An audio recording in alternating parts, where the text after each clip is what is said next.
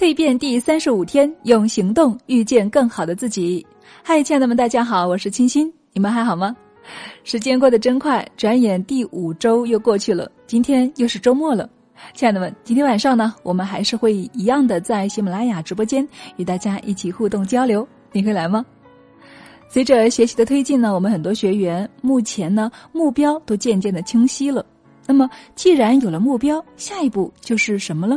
行动，没错。好的行动离不开好的自我管理，所以今天呢，就给大家分享一种自我管理的方法。自我管理是人生的必修课，是对自己生命的态度，也是让自己变得更加优秀的不二法门，更是让自己活得精彩和更具意义的必买船票。每个人都应该进行自我管理，对自己负责。自我管理呢，其实就是时间的管理。在时间方面，不论是贫穷或富贵，上帝对任何人呐都是公平的。人在三十岁前后这几年是生命的黄金期，精力与创造力是最旺盛的，且在自己所属行业与岗位有一定的经验与成绩的累积。这个时候进行自我管理将显得非常的关键与有必要。那么，自我管理应该如何进行呢？总共分为六个环节，分别是自我认识、自我控制。自我激励、自我完善、自我提升以及自我规划、自我管理，简单来说呢，是分为当下与未来两个阶段。当下的自我管理从自我认识开始，逐步的递进；自我规划呢，是未来进入更高层次的新的循环开始。首先，我们来看第一个环节：自我认识，认识自己的不足与优势。在古希腊戴尔菲神殿有一句世界著名的箴言：“认识你自己。”自我认识直观反应是认识自己的优势与不足，这个没错。我想说的是啊，自我认识的最终阶段就是认知习惯，对自己习惯的解读。好的习惯呢是不自觉的培养自己的优势，坏的习惯就是培养自己的不足了。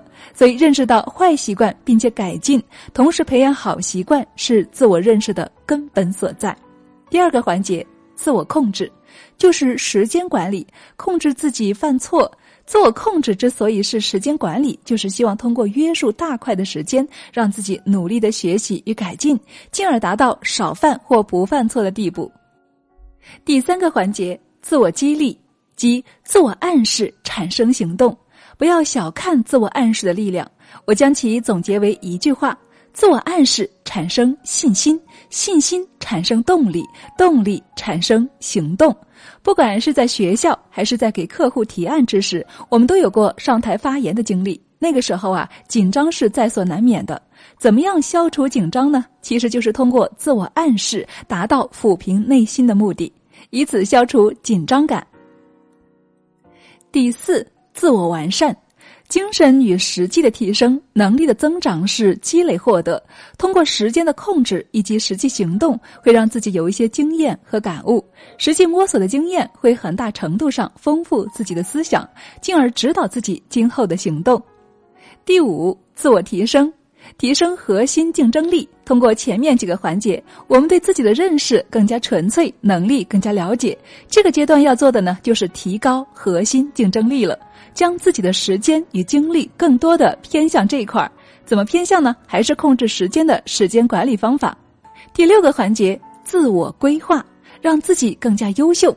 这个阶段是让自己走上更高层次。经历的环节呢，还是前面五个需要做的，就是坚持自我管理这件事情，并且不断的改进，让它更加的适合你。以上六个环节概括起来就是习惯、时间管理与改进、产生行动、精神与实际提升、提升核心竞争力以及循环。好了，亲爱的们，这些对你有帮助吗？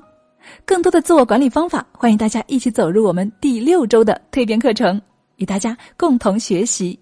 我是清新。我在女人课堂等着你。